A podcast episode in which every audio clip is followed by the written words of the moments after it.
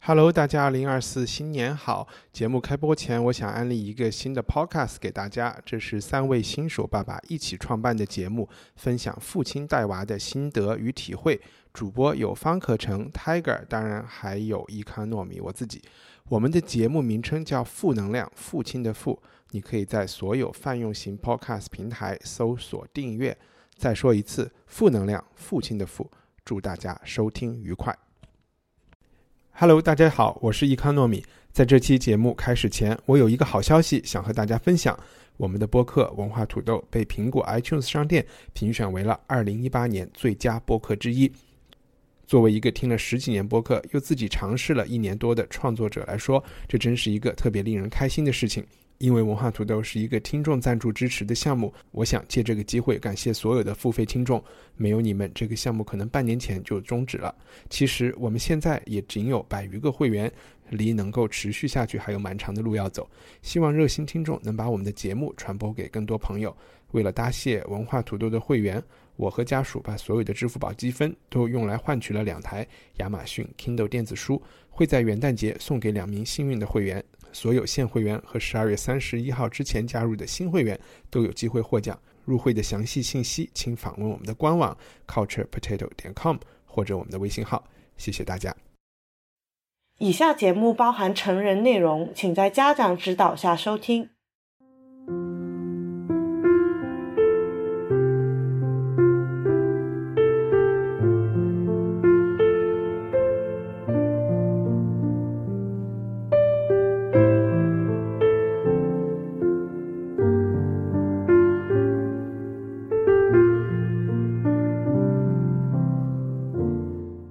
欢迎收听文化土豆，我是 Gigi。这一期是与声东击西合作的特别节目，纪念金庸先生。伊康糯米没有怎么看过武侠小说，所以就没有参加这次录音。这期节目的嘉宾是在硅谷的声东击西主创徐涛，而在上海的我是金庸《射雕英雄传》英文版的翻译之一。我们说了好久，说会做一期关于金庸的节目，群里也有听众催过。那今天终于开始聊金庸了啊！那 J J 是能不能先说一下是什么样的机缘让你开始翻译金庸的呢？嗯，其实真的是一个很偶然的机会，而且故事可能有点长。我本身是读美术史的，以前在伦敦工作的时候，就是认识了。啊，《射雕英雄传》第一本的翻译 Anna Homewood 曹于清，他那个时候在学习中文，后来就是当了一个中国文学的啊版权人，也在做关于中国文学文学就是音译的一些工作。啊，然后我就后来我就回到香港，在做那个舞台上面的一些东西。但是同时间，因为回到香港是一个双语的社会，所有政府资助的一些就是文化项目都必须要有中英文对照。那个时候我就开始了比较多的做一些，嗯，可能是一些广告文文，就是关于一些舞台剧的广告文案的翻译啊，或者是剧本的翻译。也是在这个情况下，安娜后来就是也开始找我。翻译一些就是中国作家或者是华语作家作家的一些短篇的故事，帮助他去把那些作品就是推出去。然后后来他在开始做《射雕英雄传》的时候，因为可大家读过这本书，也知道是一本小说有四册，每一册中文的话可能都有四五百页。其实一套书总共可能有一百万字左右，那其实那个体量是很大的。嗯，所以当他开始的时候，就想到我，就是找我一起来翻译这一套小说。嗯哼，而且你本来就是嗯一个香港人，其实 就是你来翻译其实是蛮适合的，因为你其肯定是比他更加了解中国的文化，然后也了解金庸他创作的这个这样的一个环境，对吧？嗯，我觉得这是其实一个很难的机会吧，因为这你说我我就是我在香港出生长大，所以金庸的故事就是从小就已经在我这个生活的周围周围存在了。然后我是八十后，所以其实我真正开始认识金庸的故事，就是有意识的这样认识的话，可能就已经是。九十年代初期，就是小学可能五六年班的时候，那个时候香港读小学的话都是半天的，所以下午回家我就可以自己在家看电视啊什么的。下午的电视都是播以前的剧，我记得应该就是那个时候开始第一次看到那个《射雕英雄传》，就是八三年的 TVB 的那个无线的那个，就是王日王王啊黄日华华跟那个温温美玲。也是在那个时候，就是其实就是九十年代初期嘛，台湾也拍了那个《倚天》，在这两套电视剧推动下，就是去找了金庸的小说来看，啊，所以当然，嗯，安娜一问我有没有兴趣去翻译《射雕》的话，我当然 是一口就答应了。嗯哼，哎，所以金庸在你生活当中影响有多大呢？我这个年代的香港人其实影响都很大，因为这个是我们小时候一开始就是记忆中，就是八十年八十后的一些小孩子记忆中对于第一套追的电视剧。另外的可能也是对于我来讲，是我印象中是第一套我自愿去读的中文小说。OK，我小时候呃就不特别喜欢看书，喜欢出去玩，然后我爸妈经常都是。想哄我读书，一直是看小说啊什么的，但是我什么都不喜欢看，反而就是因为看了金庸的那个电视剧感兴趣之后，就是一口气就是把《射雕》《神雕》《倚天》都找来看了。不过当年要找到金庸的书还是很难的，那个时候。一本金庸的书是蛮贵的，我印象中可能要五六十港元一册。那你一本小说已经四册了，那个九十年代初两百块、两三百块是很多的钱，就是作为学生是绝对没有钱买的。嗯，就算家长愿意给钱，也也是一个很大的一个支出。然后同时间你在学校啊，或者是。呃，公共的图书馆也是永远都借不到的这些书，好像到现在金庸先生的书还是香港图书馆里面最热门的书。我记得那个时候就是跟我姐，她比我大四年，我们就东凑东凑西拼的这样拼了一点钱买了一套，然后我们的别的朋友也是东凑西拼的，也是他们就是买另外一个题目，然后我们这样互相借来看。所以最终开始看的这些书都是不顺序的，是是就是谁哪本没人看的时候就拿来看了，对。但是后来的话就稍稍好一点，因为后来可以去大陆买书。不知道是正版还是翻版了，总之就是便宜很多。对，很多盗版挺多的。我们一套书可能才是香港的一册都没有那么贵，可能是都是十元八块就可以买到一套书了。我还记得你有跟我说过，说其实你因为啊上学的时候一直上的是用英文啊听课、授课、写作的，所以其实你阅读英文是要比中文更加好的，所以读金庸相当于是你学中文的一个。一个一个方式，可能也是很多香港小孩子也会遇过类似的这我像我这种经验，因为我小时候在香港，其实好的学校都是那个英语教教学，而且都是教会学校，只有中文课是用中文说中文跟说说的中文是广东话，说中文跟写中文，其他的课特别到中学之后。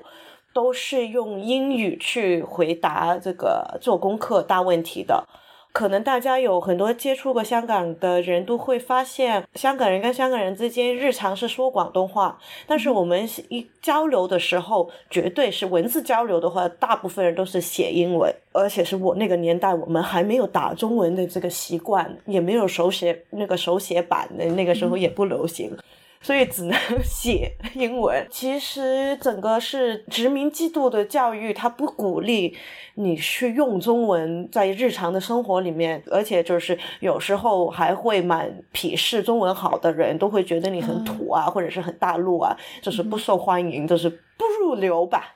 很酷的、很入流的人呢，都是说英文的或者写英文的。所以那个时小时候，就是如果没有看金庸这几套套书。看了这几百万字的话，我觉得我们的中文水平可能会比现在的人现在差，就是不会，就是我们现在的中文水平可能都达不到了。我现在主要其实是翻译，除了《射射雕英雄传》之外，我还在翻译一些传统的戏曲的一些内容。就是现在反过头来，就是发现，虽然我们都是中，就是所谓学中文学到十八岁中学毕业，但是我们的中文程度，课本来讲的话，那个那个水平可能只有中国大陆的初初中左右，是蛮可怜的。诶，我我觉得你这个故事还蛮有共性的，因为我之前看到去年的时候，三联也出过。应该是一个系列的关于金庸的策划，然后然后征集全世界各地金庸迷跟金庸的故事，然后其中就有那种印尼还是马来西亚的人，他们就会来说说他们当时因为是当地的军政府。呃，反华排华，所以是会把中文学校给关掉。所以这些小孩儿，他们这些华裔的儿童，其实是没有什么渠道能够接触到中文的。但是就是因为有金庸的小说，他们就像你一样，说一口气读下来，所以就不管是中文那个识字也好，还是说对中华的地理呀、人文啊，还有各种好吃的呀，就记忆深刻。所以这才让他们。可能不但是中文变好了，会认识汉字更多了，而且可能跟中华民族的，就是就是这种中中国文化的，或者是中国想象共同体的这样的一种联系就更加紧密了。当然，那那个文章它不光是说了这样一个例子，它还说可能这个同时也会发生在什么泰国啊、越南啊，就啊很多东亚。东呃东亚或者南亚地区，然后也发生在比方说美国唐人街啊这种地方，还蛮多的。呃，对对对，因为很多我就是我是十岁十二岁的时候看。至少金庸就是帮我的中文底子是打了一个地基，是后面的，因为我很多其实后来的那些古文啊，那些都是成年了之后 读完大学之后反过头来学的，在中呃学校的时候没有好好学，是反过头来现在是跑去看。但是我自己认识的蛮多的一些华侨，或者是就是在。呃，英美的一些嗯香港人，就是香港人的后裔吧，他们都是因为呃小时候可能看了好几套这种像《射雕》《倚天》呃或者是《神雕》的这种电视连续剧，因为一看就是几十个小时，所以他们现在还是能说广东话，还是能跟就是那种。祖父祖母辈去沟通，因为到那个年纪大年纪的老人家其实都不会说英文的。对，但是呃，小朋友的话，在国外环境长大，其实他们要学中文的也很难。我觉得这个就跟我们上一期做的那个节目还有一点点关系。我们上一期就现在已经上线了，是那个啊，Crazy Rich Asians，你就会发现，其实在美国。在那个时候，你想要保持中国的传统文化，对中国产生认同，是一件非常难的事儿。因为周围的白人或者其他种族是瞧不起你的，你有非常大的心理压力。就去听那期节目，可能印象会更加深刻一点吧。就是金庸的小说以及他翻拍的电视剧，真的是起到了一个非常微妙的粘合剂的作用。就是全世界的看过金庸小说的中国人的。这种民族认同感是给凝聚起来的。我觉得另外一个就是因为他小时候的故事很好玩，就是都是其实对是简单说就是一个历险故事吧。嗯，当你就是十岁十二岁，特别就是那种小时候，你一看可能很快就是对中国文化某一些可能诗词或者是历史或者是武术感兴趣。那我在读女校的话，我们就是。也没有人去。我小时候还有去学过武术，因为我妈要去，我去锻炼身体，去打打杀杀，还是玩的蛮开心的。嗯，但是后来就没有继续了。但是我还是记得，我有一些同学，就是可能因为看了像金庸或者是呃琼瑶 那个时候电视剧，都是拍这两个大人物的的作品之后，其实有几个同学可能就是对于中国文化感兴趣，往后就是去读了中国历史、中国文学，然后可能以后当了老师，或者是走进那个戏曲里面的工作。对于就是那种小时候。后的那种启发，真的是那个影响是很大的，比他的故事内容啊，或者是说呃文学性啊，还是等等，对于我来讲，金庸在我生活中、生命中最重要的，他就是把我对中国的传统的文化的一个启发。另外的就是，虽然我普通话还是说的很烂，但是还是让我几岁十来岁的时候学会了听跟讲那个普通话。因为那个时候九十年代的嗯金庸电视剧有一套《倚天》就是在台湾拍的，所以那个时候在香港刚刚是可以听双语，就是可以选择是港广东话配音还是。普呃那个普通话那个原版，然后那个时候我记得跟爸妈看，我们都是看普通话原版的，然后就这样的学会了，学会了普通话，然后还有那个时候买便宜的书到大陆来，呃。那就是学还是会了看那个简体字。对，我觉得这这里边其实蛮重要的一点，就是在当我们现在说中华文化的时候，特别是在大陆，大家会觉得这是一个非常流畅的、从来没有断过的，然后永远是在那里的一个统一体，然后大家心目当中都是有共同的这样的一个认知的。但其实你仔细去看的时候，根本就不是这样。就比方说在香港。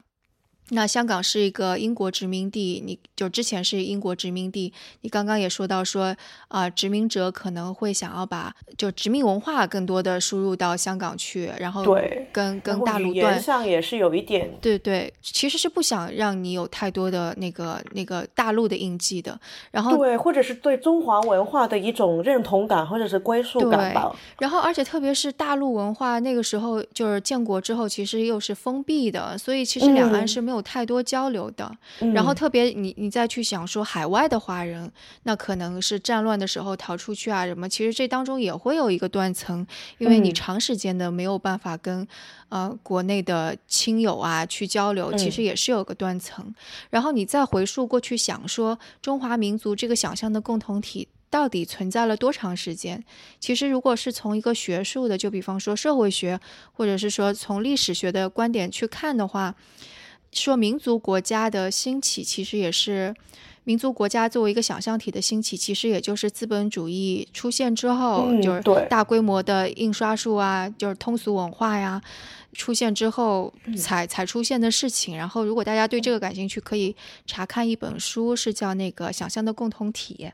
只有当大家都会有基于一定的信息交流之后，你才会对一个。东西产生一个共同的认同，而这种东西就是一种想象出来的东西。那可能中华民族文化这种东西，如果让大众去接受的话，它就是一个大众认认同的东西，就就需要通俗文化来构构建这种想象。嗯，对。那如果没有金庸，我觉得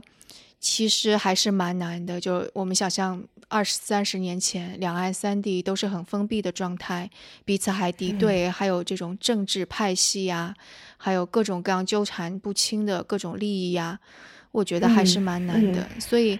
我觉得金庸他对中对一个自我认同是中国人的价值，可能被阐述的不够足够吧。嗯，我是很同意的，因为我这几年在做金庸的翻译，也在做一些戏曲的翻译。反过头来，我就是发现我们的教育可能不论是在香港。台湾还是大陆还是其他有华语学校的地区，其实我们学的东西是很西化的。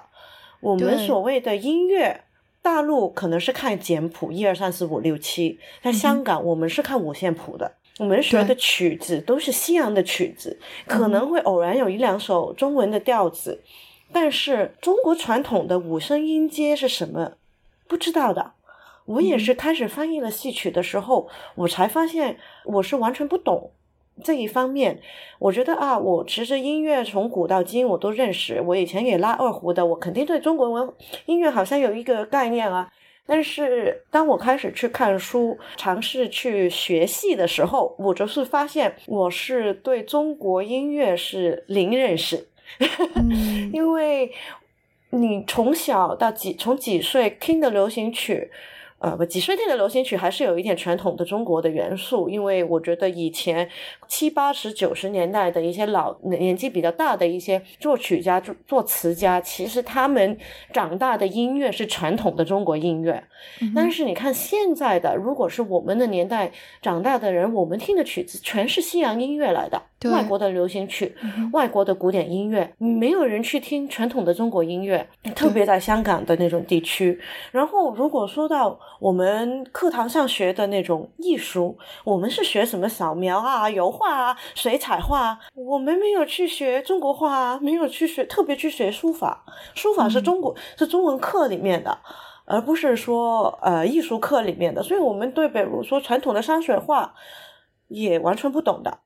嗯，我们学的可能是有学什么毕加索啊、什么什么的那种美术史，但是你讲到中国的话。你可能一个名字都说不出来了，然后另外就是，比如说我们体育课都是学怎么怎么打什么球啊，但是我们都没有去学，就是中国，比如说什么马步是怎么蹲的话，从来都不会在体育课里面去上的。嗯，所以，嗯，可能讲的有点离题吧，但是对我明白你的意思，我通过因为要把这些内容去翻译成英文，我要。比较全神的去表达这些中国的这些可能是几千年的传统，或者至少是几百年的东西。虽然说金庸的书只是一个几十年，但是他讲的内容其实很多东西是至少几百年或者是几千年的东西。就是像易经，像那种穴位，像那个中国的医学或者是中国的武术，我是要反过头来。去学这些东西的时候，我就发现我其实真的是现代人受的现代的教育，基本上对这些东西是一点都不懂的。其实就是你会说，在大陆这边美术课或者体育课，也许会上一些你说的那种东西，但是其实我觉得这种断层还是存在的。嗯，它占比应该很小，对不对？我觉得最主要是因为，其实从五四之后，我们就有一个轰轰烈烈的，嗯，就是要要除四旧的那样子的一种运动。就五四就是一个运动嘛，就是要讲白话，然后要学西方，要学科学。然后后来到解放之后，也还是有那种轰轰烈烈的运动。所以我觉得文化的断层其实。还是蛮严重的。然后，即使是后来我们学历史、学这些东西，其实也都是比较粗粗略的。就比方说，你说历史是几几几几年发生了什么事儿，代表了一个什么意义，开启了一个什么新篇章。但其实具体这个历史，就是对于小孩子而言，究竟意味着什么，其实是需要一些故事才能够烙在他心里边的。就比方说，我们现在说，对对对。对对，我比方说像我们说三国是怎么回事儿，那我们肯定想到的是我们听的《三国演义》的故事，什么呃刘关张三个人结义啦，桃园三结义了呀，或者是诸葛亮跟呃周周瑜之间的恩爱情仇，有这样子的这样子的一些啊寄生鱼何生亮之类的故事。如果没有这些故事的话，其实就完全对那个时候都没概念了，就是一般男人打来打去就结束了。对，所以我觉得就是。就武侠虽然它还是架空历史的，但我觉得它其实是让这个历史充满了更多的细节，然后相当于是给我们的脑海，就起码是小孩子脑海里边落下了更多的节点。就你起码知道说，在这个节点发生了什么大事儿。如果感兴趣的人就是小孩子的话，他也会继续的去钻研下去。你不感兴趣的话，至少还是留下来，因为我记得。以前小时候，比如说我们学中国历史，什么唐宋元明清都可以一口就是撩出来。但是你说唐朝离现在是多远？其实很多人可能说不出来的。然后我就是特别记得那个时候看了《一天》，然后中国历史历史上可能说到什么反清复明，哎，不是，哎，不是，他不是，他是那种反元分开，他是那种要打败元朝啊，什么朱元璋将在那个。倚天里面没记错的话，还是一个角色，对不对？是。所以就是那种，就是突然一下，哎，这个明朝就立体了。虽然你还是不知道它是什么，但是至少你会觉得这里不单不只是一堆人民，一队战乱，然后有一个人就是跑出来当皇帝，你还是觉得他是有血有肉的一个人。然后感兴趣的可以继续去研究。小说里面的人跟历史里面的人区别有多大？不感兴趣的至少还是有个概念咯。而且我觉得其中就是体现的那种中国文化也也也比较用一种有血有肉的方法体现出来吧。比方说我们会给历史人物定义说，嗯就比方说你会说郭靖，那他可能是有点愚忠的。那你说啊、黄药师他又是一个什么样的人？他可能就是一个狂士，就风流狂士的那种的人。嗯或者你说那个眉庄的那那四个人又是什么样的风雅的？我觉得嗯就通过赋予这些人物的形象，我觉得其实是在弥合一种我们跟历史之间疏离感吧。嗯嗯，对，他就是把一些可能本来比较枯燥、比较沉闷的内容变成很有趣。比如说，我们小时候十几岁的时候，可能会看四大名著啊，但是你看下去也不太知道他在说什么，或者是信，就是因为四大名著，所以一定要看。但是可能那个年纪看不出来什么，反而就是有一些就是流行文化的东西，你看了电视剧，对武侠小说感兴趣了，你看了武侠小说，你再反过回去去看一些传统的，那可能那个内容又立体化了，因为比如说《水浒》，它也是在宋朝啊，嗯哼，它其实就是也就是我们射雕的前几十年的故事，这可能没有几十年了，有没有几十年？有有差不多几十年吧，不是徽宗嘛？然哦后我都完全没有概念，所以你还去考证了徽一下宗吗？哎，我是后来是做戏曲的时候才开始搞清楚的。然后徽宗其实反过来，因为我是读美术史，徽宗他有是绣绣金体，他有画了很多画。那、嗯这些小说就把历史里面的那个人也立体化了。嗯哼，因为以前你可能就是知道有一个叫宋徽宗的人写了那种字字体，然后就后面因为我也不是读中国美术史的，所以我也不特别有概念，就是就是只只是知道这些名字认的那个样子见过，但是你看的小说。然后虽然说不论它是真的还是假的，史实有多严谨，但是最终他还是给你活化了那个人物。因为我们现在学习的都是 OK OK 音乐、艺术、文学，其实是三个完全是平衡，但是嗯平行，但是没有特别联系的那种对，被割啊裂了吧？科割裂的科目，因为我们现在都是啊科学是这样的，都是分开的，但是其实，在现实社会里面。这些东西不是分开的。如果你讲中国以前的科学的话，你会跟道家那些拉得很近。你说的道家的话，你也可能跟那种传统的一些文学、四书五经又拉在一起，跟跟中医又拉在一一一起，然后跟武术也拉在一起。然后拉过去的话，你其实也跟金庸的小说也可以拉在一起。嗯嗯嗯，但是反而这些小说可能可以提提供了一个启发，帮你把这些不同的点联系起来，嗯。那就是变成不是说你只是记了一点东西，或者是看了一些。就是小知识，或者是小那种那种 facts 的那种对 trivia 的对。东西，而是是。说它可以比较系统性的那个连贯性的，不是只是说啊，我们学了历史，什么时候发生了什么事，打了一场仗，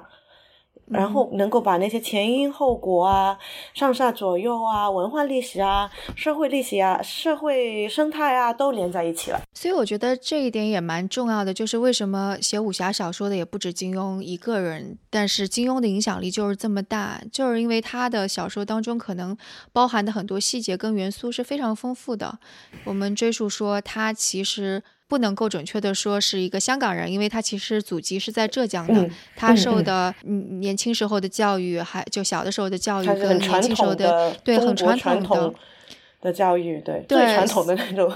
所以他是有 功底在这儿的。嗯他就是我会说，金庸他本人就相当于是我们刚刚一直在说那个有断层，所以就是需要弥合这种断层。金庸的小嗯说就像一本书，就是一个桥梁一样。那我觉得金庸本人就像一个桥梁一样。你看他从浙江跑到香港，然后本人其实是不但有啊、呃中国传统的那样子的。那个底子，然后到香港之后，其实他的视野是完全不一样的。嗯他就相当于是他看就受着传统的文化，但同时又吸收很多新的文化，嗯，就包括他也翻译很多东西，然后还写戏剧。他外语也就是好像英语跟法语也很好，哦，他法语也很好，是吗？好像是法语也很不错的，对。OK，就是他比较就是他传统的东西跟西方的就现代的西方的内外，他都应该是很熟悉的。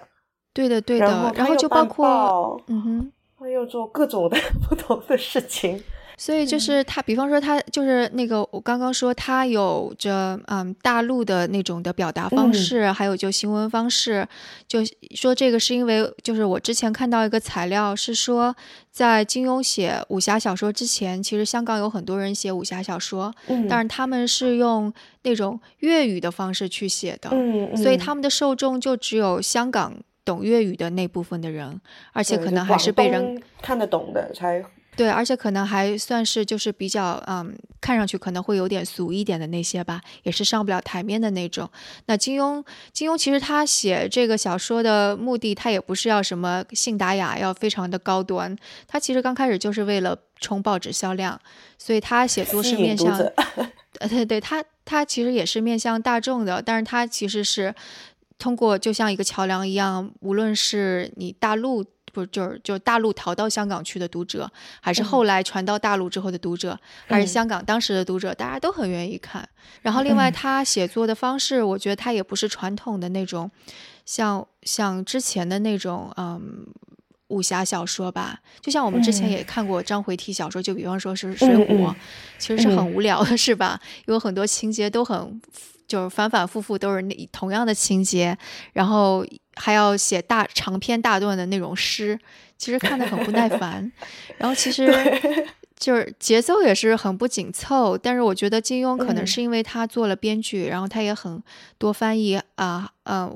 英美的文学，所以我觉得他在行文上面是非常节奏感还是比较好的。然后视角跳跃啊什么的，我觉得也是非常符合现代的这种审美的。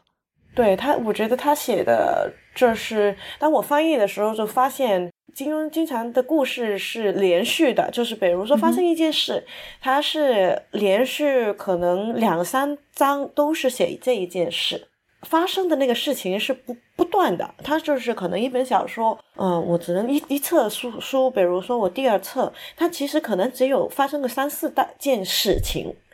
里面。那已经有四百多页了，所以就是你看下去的时候断不下来，因为好了这件事情开始了，我在打这个人，他后面会发生什么事了？我在争这一件事情，他就是一一口气的这样连续下去，他是不让你去休息，也不让你放下来，因为那个本身那件事情是没有停下来。对，所以我们的角色是哦，好像是熬了两到三个晚上是没有睡觉的连续。那你是说那个《射雕》里边的有有些角色？对啊，就是他可能晚上开始在打架了，就是遇到一些坏人，然后发生一些事情，然后别人又来了，那个事情就是恶化了，可能到天明的时候，他这件事情才解决。对，这就是一个很很西化的，就是很很很现代的。就比方说，一定要在二十四小时内那个写满一个非常丰富的故事，就是这还是蛮常见的编剧啊，还有小说家会用的方式。它也有很多，就是像比较像那种。嗯，电视电影的那种视觉，他可能是说，哦，我先从这个人，哎，他这样去挥了一拳出去，然后你会觉得他镜头这是一反，就看到另外一个人是怎么去挡这一拳的，真的是蛮影影视化的那种感觉。我我现在还能想到的一个还蛮有点像侦探小说引人入胜的，就是《天龙八部》里边那个乔峰一直要去找大恶人。所以场景你是他是去了好多地方，但是不断的就找，哎，大恶人是谁？大恶人不是这个，就去找说啊，就是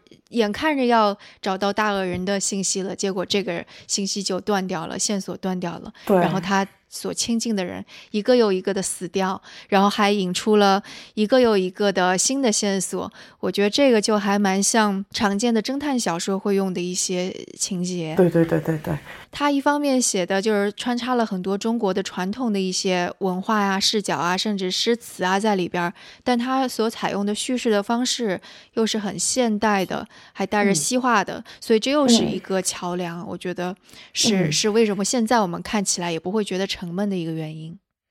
就是你会我我会觉得，就比方说，如果我们去看红楼啊，或者就《红楼梦》，肯定是蛮好看的啦。就我小时候看还是能看得下去的，我不知道现在的小孩看会怎么样，就可能还是太太太生涩古文了一点，有些词语用的还是蛮生僻的。然后，但是如果你看，嗯，就是文革之后。或者文革之前的一些小说，你又会觉得很多词汇是蛮土了吧唧的，嗯嗯，或者是翻译腔很浓的，嗯嗯。但是我觉得金庸可能就还是他的用词会有类似于就古文一点的，但是又很就加上白话的，所以我觉得他的用词也还是蛮。就是语言风格还是蛮好的，就是不叫蛮好吧，就是这是一个很中立的词语。但是我就我想说的就是，既不是那种翻译腔很浓重的，有有他能够，我觉得他其实我会说他的语言是一个白话的语言，嗯哼，但是他用了一些词汇或者是一些主主要是一些四字词语啊，或者是他营造了一种比较呃永恒或者是古旧的那种感觉。但是又不会说看以前的白话小说那么吃力，因为他其实他的底子写的那个还是我们所谓的现代白话。嗯哼，对，你觉得这样说对不对？就是你不会看下去觉得很陌生，或者是很很难熬下去，因为可能你开始看洪流啊，或者是那个《红楼梦》啊，或者是看《水浒》的时候，你会觉得很辛苦。你可能要挨了十几二十页页之后，你习惯了它那个文体了。那你就不会那种陌生感就没有了，但是我觉得金庸的话，其实你看下去是没有那那个距离，你是感觉到有一些古老的一些元素，但是不，它不会妨碍你继续看下去，或者是让你很辛苦的不想看下去。对我都觉得，我都觉得，就比方说那个，我们会说红楼，可能它多多少少会定义了。后来我们影视剧当中，就可能跟清朝呀，或者跟那个宫廷戏有关的那那种的语言风格，就是也有我有这种感觉吧，我也没有仔细去考证过。就是其实金庸 他的语言风格是定义了后来我们所有跟古装啊、武侠有关的这种语言风格，我会有这种感觉。对对对，我觉得其实也真的是他就是比较流畅点，可能比较白一点。但是就是有一些位置，它这是让你提醒你，我们现在不是在一个现代的世界啊。因为我觉得可能特别小说里面，你有很多一些武术的招数，然后有很多描述武术的那些词，那些擒拿啊、勾啊那些，其实我们在现代日常的语言不会是这样用的了。但是其实那些词其实也是很传统的中国的。嗯，你现在去学拳的话，老师都是说这种话的，俗语来的，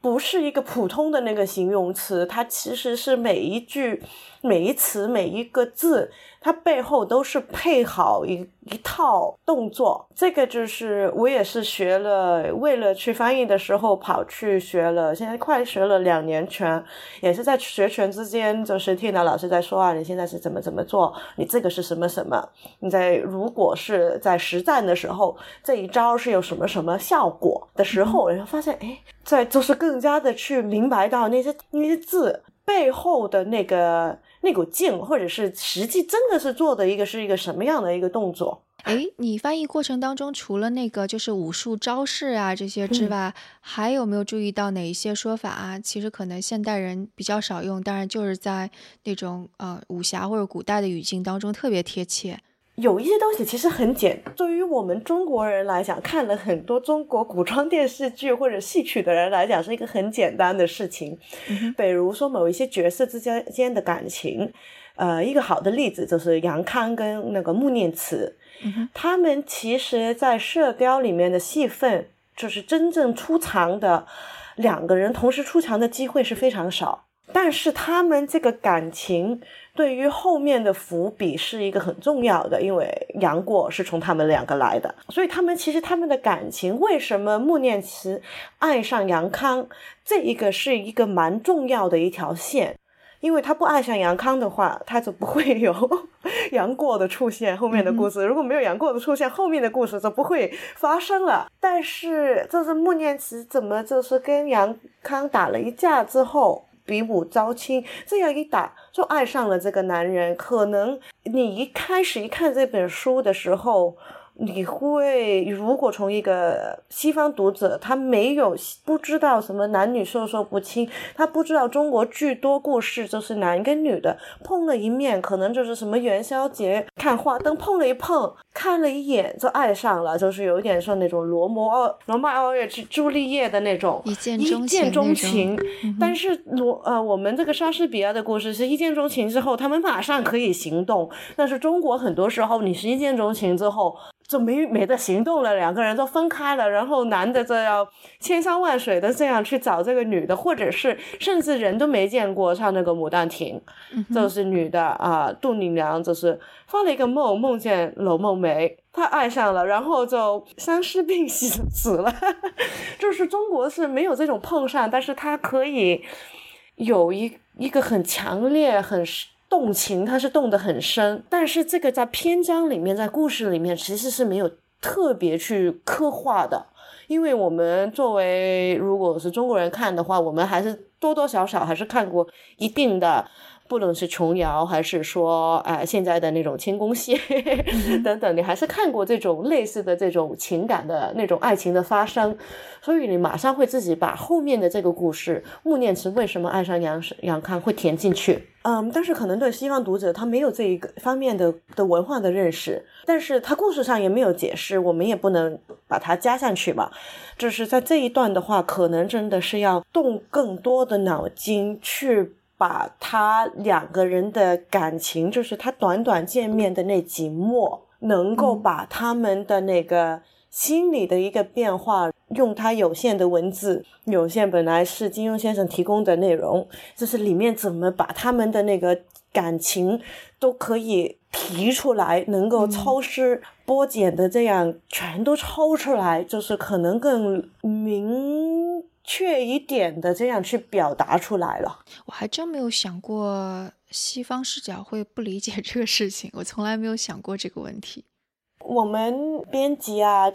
都是英国出版商嘛，所以编辑都是英国人，他们都没，他们看我们的翻译稿的时候，都是第一次完整的看这个故事。嗯哼。嗯，所以其实有时候他会提一些，他们都会提一些很有用的。我们翻译的时候，当然其实已经在想象，会有想象的一个理想的读，就是一个读者是一个怎么样，他们会知道多少，还是什么，还是什么都不知道，这个是有一个想象的。但是可能就是像这种点的时候，可能开始我也没有想的那么多，我就是啊，金庸先生写什么就写什么。但是可能哎，你给朋友，但是写了出来又感觉不太对头，可能。嗯，感觉可能还是差了一点，但是你可能我自己不知道是什么。然后我给一个朋友完全不知道金庸，也没有特别对中国故事看的太多的人看看，你说，哎，你知道他们在搞什么鬼吗？你会不会觉得他们两个为什么感情这么快走到这一步很奇怪啊？呃，等等等等。然后其实大家都会，其实看完的话，他们会有不同的提问，有一些是很有趣的，就是你根本上从来都没想到的。我们看，比如说。那种古装剧多，我们都知道中国的窗是那个木头的窗，上面是贴纸的，然后什么口水一粘就可以穿穿穿。那老实讲，我是在香港长大的，我从来也没有见过这种 古老的窗，都是在电视剧里面看，更加没有这个戳人家 窗子的这个经验。这个其实可能也是到我二十几岁的时候，跟我爸妈去延安住在窑洞酒店里面。才是第一次见到那种真正的纸纸窗了，所以你戳了一下吗？没有去戳，不好意思去戳人家的了。但是其实你也会看到有一些窗被人家戳掉的了吧？对，嗯，但是你学了国画的话，因为其实纸是中国的纸酸纸，你都是以舔湿了的很好湿，你平常你要戳来戳去也戳不到。嗯，我但是我们还是有从电视的那个影视的那个记忆跟中。综合的学各种各种各事事情的时候遇到，但是可能西方的话，他根本上不知道你中国的纸是可以舔了口水之后戳圈的，就是别人说这种东西可能真的是需要解释一下，而不是说那当然有一些复杂一点的东西，就是大家都觉得人家可能就是国外的朋友是看不懂的，可能就是什么中医啊、穴位啊。啊，什么那种佛家的东西、道家的东西，但是其实国外有很多人在学中国武术、中国中中国那种中医啊，或者是中国哲学啊，什么易经啊那些，其实反而比当然对对，还是蛮多人学的。反而就是那种有一些你没想到的那些 小的那种小细节，反而就是有一些行为上的，应该是爱情观或者是一些人生百态里面的一些小东西，反而是有一些比较大的区别。嗯，哎，你觉得他们这就是他们看这部小说，共鸣比较会有共鸣的地方是在哪儿吗？嗯。射雕来说的话，它是一一个小男生成长的一个故事，嗯，对，或者是西方就是有很多那种 coming of age 的故事，就是从哈利波特到那种呃指环皇王，还是说你说权力的游戏，就是我们现在看的那种特别流行的那种几个故事里面，如果你抽某一些线，或者是任何迪士尼的那种动画，对，是。它其实都是讲一个好莱坞，大部分好莱坞的电影都是讲一个角色在寻找一个认同，或者是寻找一个在社会里面的一个身份，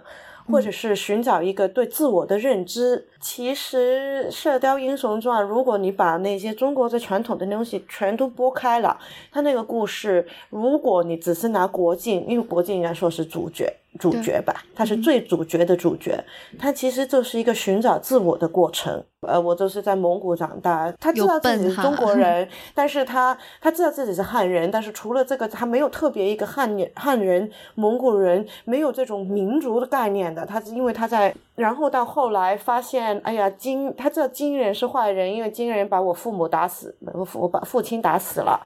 但是他对蒙古人没有什么特别好意，或者就是他对对他纯粹是好意嘛。但是到后来，他发当蒙古人要入侵的时候，他就发现，虽然他们是养大我，对我有很多恩惠，但是最后如果你要打我的人的时候，我们最终只能变成对立的角色。那我觉得这个就是一个个人的成长了，他也是，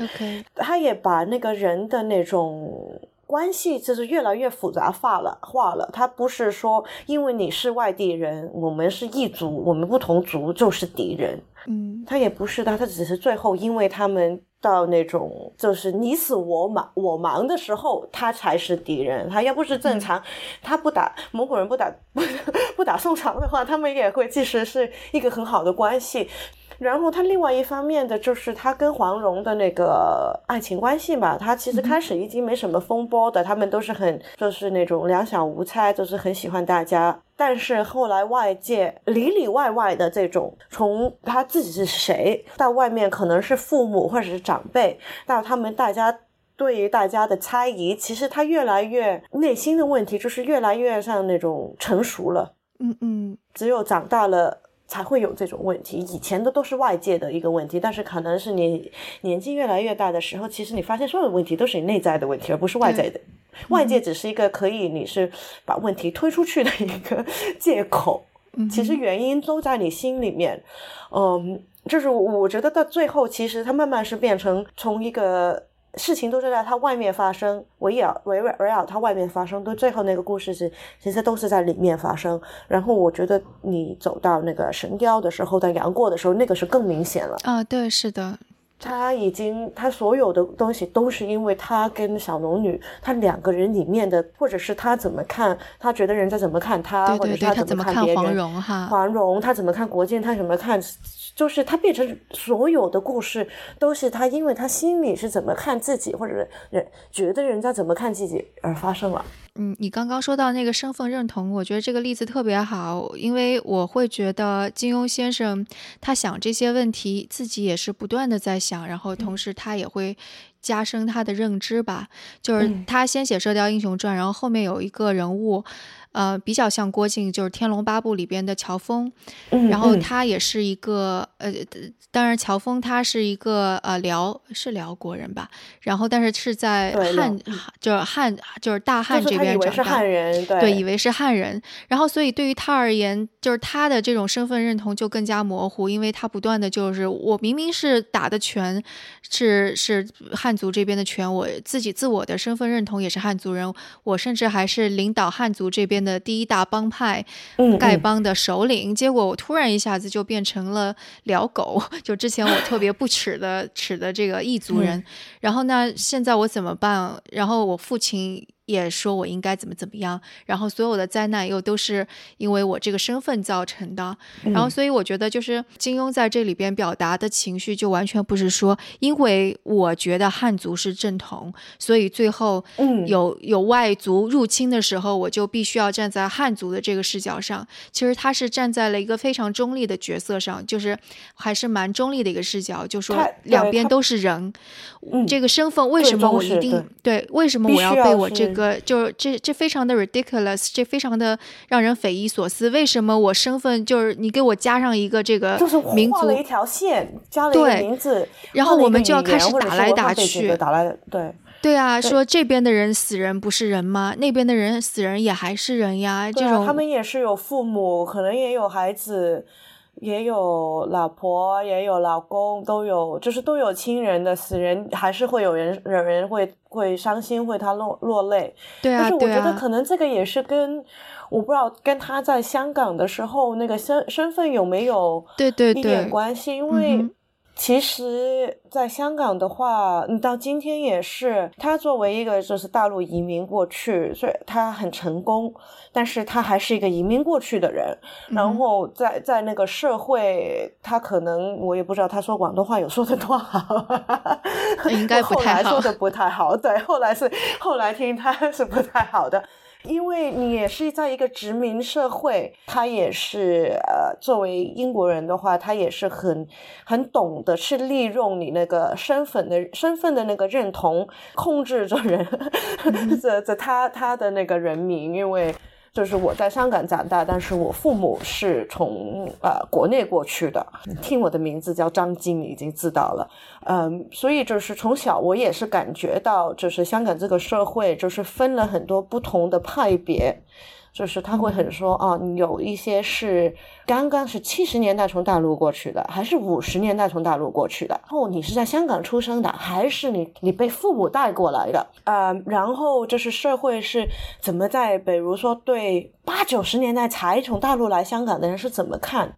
对不会说香港呃广东话的人又怎么看？就是这种，他是都是有很多层的，呃，难听说的就是歧视。嗯哼，比较中立说的就是分别心，对，就是对你是不同年代来香港的人，你而且是你拿的护照证件也是不一样。人层那个社会是有很多不同的那种派别或者是阶层，你而且很多都是可能比较负面的一个对待吧。然后同时间还有就是这个中国人跟西方人，中国人跟印度人在香港，就是等等等等，它既是一个。华人为主的社会，但是同时间它里面是有很多分支分派，里面是有错综复杂的一个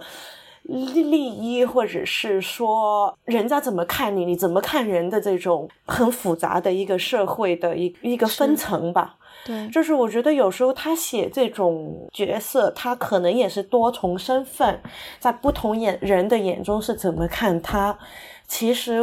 我不知道有没有跟。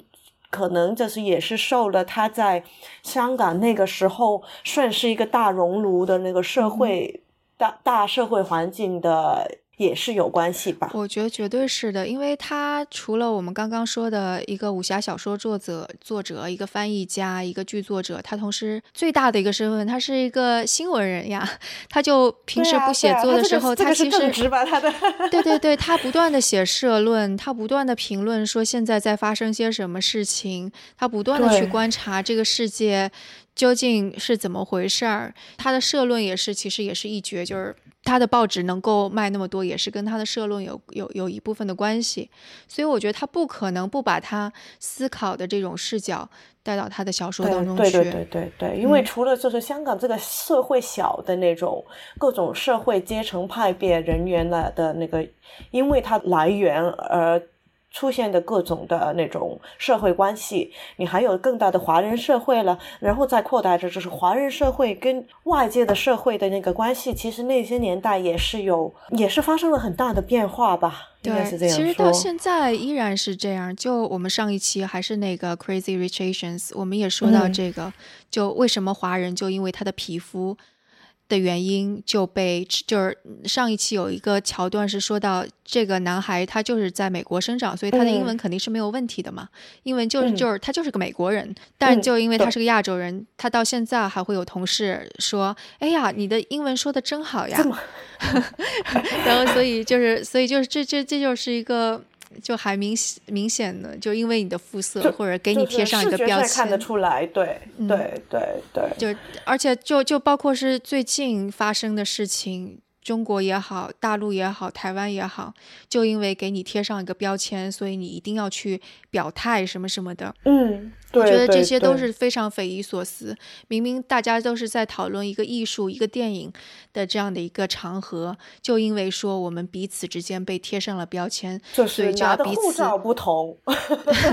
对呀，就彼此就落在不同的地方，对，给不同的地方交税，这样是。然后你还要去评判别人。我来评判你，你来评判我，然后从此之后大家变成一个仇人。这个在在《天龙八部》里边不就是说，呃，宋朝跟辽国打来打去，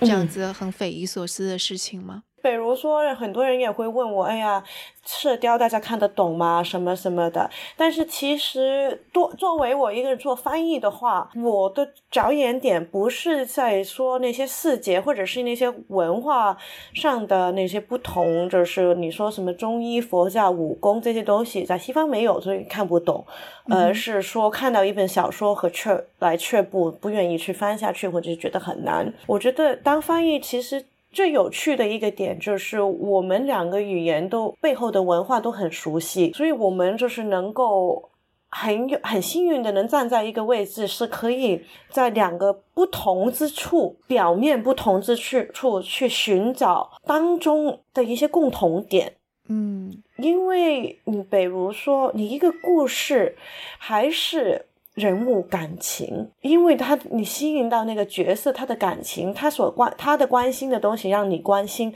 所以你才看下去的。你不是看了一本书，为了他是怎么打架，或者是怎么去点穴，或者是怎么说道家或者是佛家等等等等，或者怎么说历史。我们喜欢的是，我们因为觉得我们喜欢国靖或者是王黄蓉，觉得他做的事情我们有同感才会看下去。但是你真的是要说到那些。医学、佛教、宗教、武术怎么不同的话，其实也不是不同啊，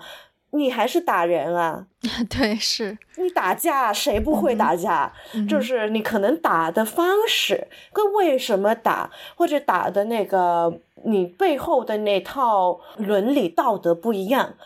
但是英雄、正义、爱情。对，这是普世的，这是是普世的。你就算说讲宗教，你拜不同的神，但是你对那种所谓的虔诚的一种感觉或者一种信仰，这个也还是全神，就是你对哪一个神都有的。对，所以我觉得就是单翻译。其实我们是抓住那种所谓的很虚的，或者是比较共性的情感上的东西。你这一个点可就是可以把人家的心都拉，就是把两边的心拉近了。嗯哼。对，我觉得是，就包括那个上周，嗯，Stan Lee 就是漫威的那个那个呃创作者和和发行人去世，大家就会说东方失去了金庸，西方失去了 Stan Lee。就为什么会把武侠跟漫威是宇宙相提并论？就其实他们都相当于是拥有一种超能力，只是东方的是拥有的是武功，这边拥有的是某种超能力，其实是非常类似的。对，但是他们其实都是一个一个人英雄，可能是男的还是女的，为了一个理念去做一些事情。对，是，嗯，抱打不平。对，哎，我想问你一个问题，因为毕竟你也是，嗯，就是既翻译非常传统的古典文学，然后也学艺术史，其实是经算是看过很多大家的作品的。那可能有一种评判会说金庸无。金庸的作品是无灯大雅之堂，就觉得、嗯哎呦好俗啊，就就是四大俗，王朔说的。就你怎么看待这个俗呀、雅呀，然后是否能够青史留名啊？就是你是不是可以作为文学来看待呀之类的？我，我个人就是觉得没有什么所谓的大雅还是不雅的，或者是很俗的内容，可能就是我在国外，我在英国读的美术史，在那那那边，其实他们讲的已经。我们就是又不讲价值，他们讲的，他唯一想会说的价值是社会价值，嗯哼，比如说某一个艺术品，它能够讲到，其实你将某一段历史怎么去讲述出来，它并不是说因为呃，可能是达文西或者是梅克开兹罗，他们是一个怎么，哎呀，思想怎么。先进，他是怎么一个大才，他都不说这个东西的。他们说的就是某某王王子有钱请了这个人，要他画了什么，画了什么，然后又他画了别人喜欢，然后影响很大。影响到众人，你是说？对，就是或者是说，其实另外一方面，他也说，他们也会说，因为这个东西能传系下来，就是没有被雷劈，没有被火烧，没有被人拆，嗯就是房子没塌下来，所以这个东西还存在。他们看更注重看的是某一些艺术品，或者是作品，或者某一类作品，怎么把当时的社会的一些现象，或者一些生活方式，或者是说一些达官贵人的一些想法表达出来。那那就是好的作品，而不是说它内容或者是当然，他有一些人还是会比较注重手法啊、什么技术啊、技巧啊，它怎么影响了后世啊，等等等等。但是因为我受了那个教育，就是一般比较他们就是。我们就是在说比较左派的，他只比较看那种社会影响的，社会影响，而不是比较右派、比较资本主义的那个价值的那方面的，就是金钱价值的那个、那方面的。我长大了，就是后就是后来就是我看一本书，呃，或者是说一本小说啊，或者是一套电影啊，我看的更多的是他对于大众的一个或者小众的一个影响力。嗯嗯，比如说金庸先生，我们刚才已经说了很多，他其实对于华人社会、对于中国语言文化、对于我们年轻人对古代的一个看法，他的影响是非常大的。你说他文笔好不好？那是你要跟谁比？嗯，你跟什么年代的人，比？对，然后你自己的喜好是什么样？因为有一些人是很喜欢很生僻的语言，有一些人很喜欢深入浅出。好看就好，就是大家大众看得下去，然后然后受影响就是好了。这个可能我是偏于那个方向的，因为你文字写的再美，如果太生力，谁看啊？看两页就丢掉了。对，你做了一个事情，你写了一本书，画了一幅画，是用心去做，对于大家的影响是一个好的影响。我不是说说教啊，或者是要传播什么什么道理，但是自小你不是说，就是应该说。人的一些道德观、一些世界性的那种人性，其实嗯正面的东西是、是有一个全球性的，对不对？对，嗯哼。我觉得这种东西其实仁义礼智信的那种东西，其实虽然说是很传统中国的，但是其实这个是一个人类的共性。好，那我们今天的节目就到这里，非常感谢吉吉。